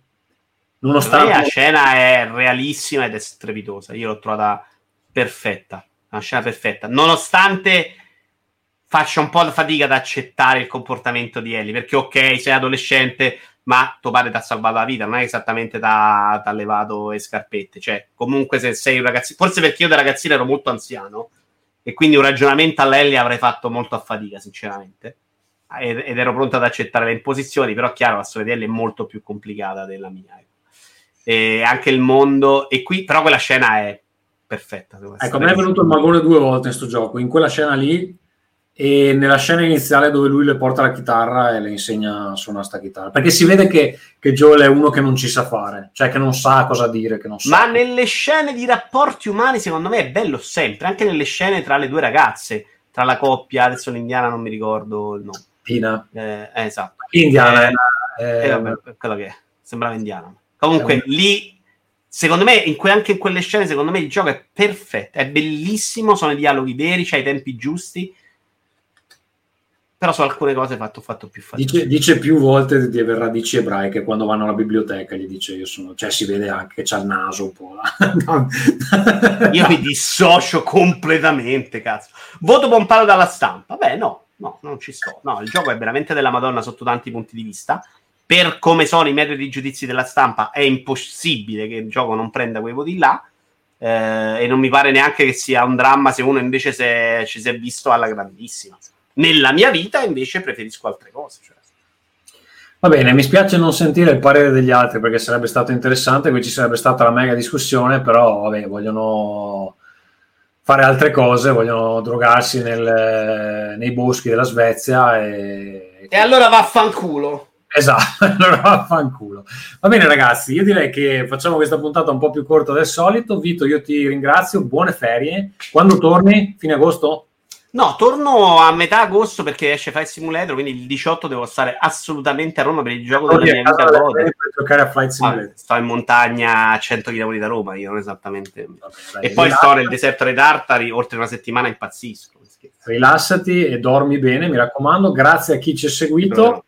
Mi raccomando, amici, fate delle buone ferie. Noi ci rivediamo a questo punto, penso a settembre, con uh, un nuovo Rincast. Ricordatevi che a settembre parte anche la campagna Kickstarter del mio nuovo gioco, quindi non so quanto tempo avrò di fare Rincast, ma ci proviamo. Ciao amici. Non escono giochi a settembre, quindi tutto sto parlare. No, del mio gioco, il mio gioco di Sì, nuovo- dico a settembre non esce nient'altro nel mondo dei videogiochi. Quindi... Allora spendete i soldi per Ah, comprare la mia roba. Puntata monologo sul Kickstarter di Tommaso. facciamo. Esatto. Va bene, ci sarà anche una sorpresa per gli amici di Rincast, una partecipazione speciale al Kickstarter. Eh? Attenzione, io qua, qua lo dico, qui lo nego. Va bene, ciao amici, ciao ciao. Ciao Vito, eh? Ah, pure me stai salutando? Ok. Sì, ciao. Ciao! È mezz'ora che salutavo.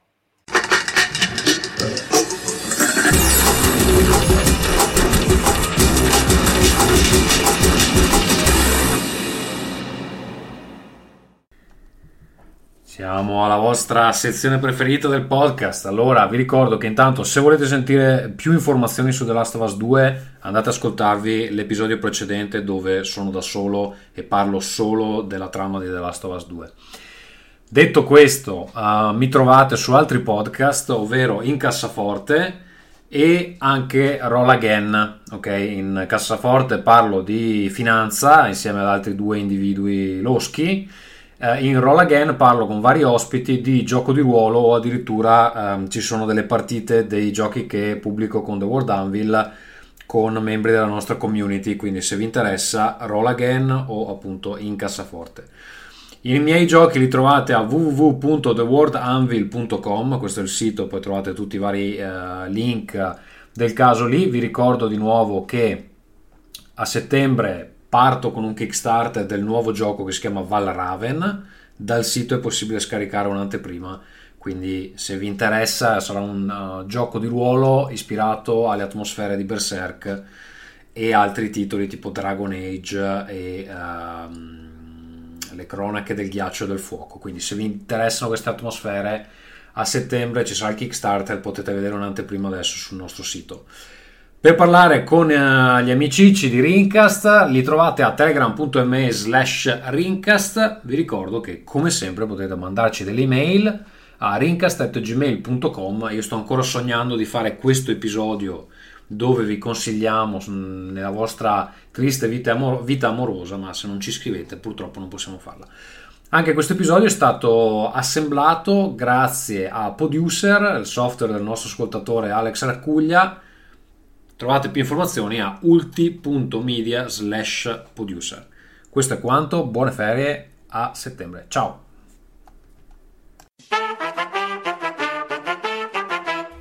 Ringcast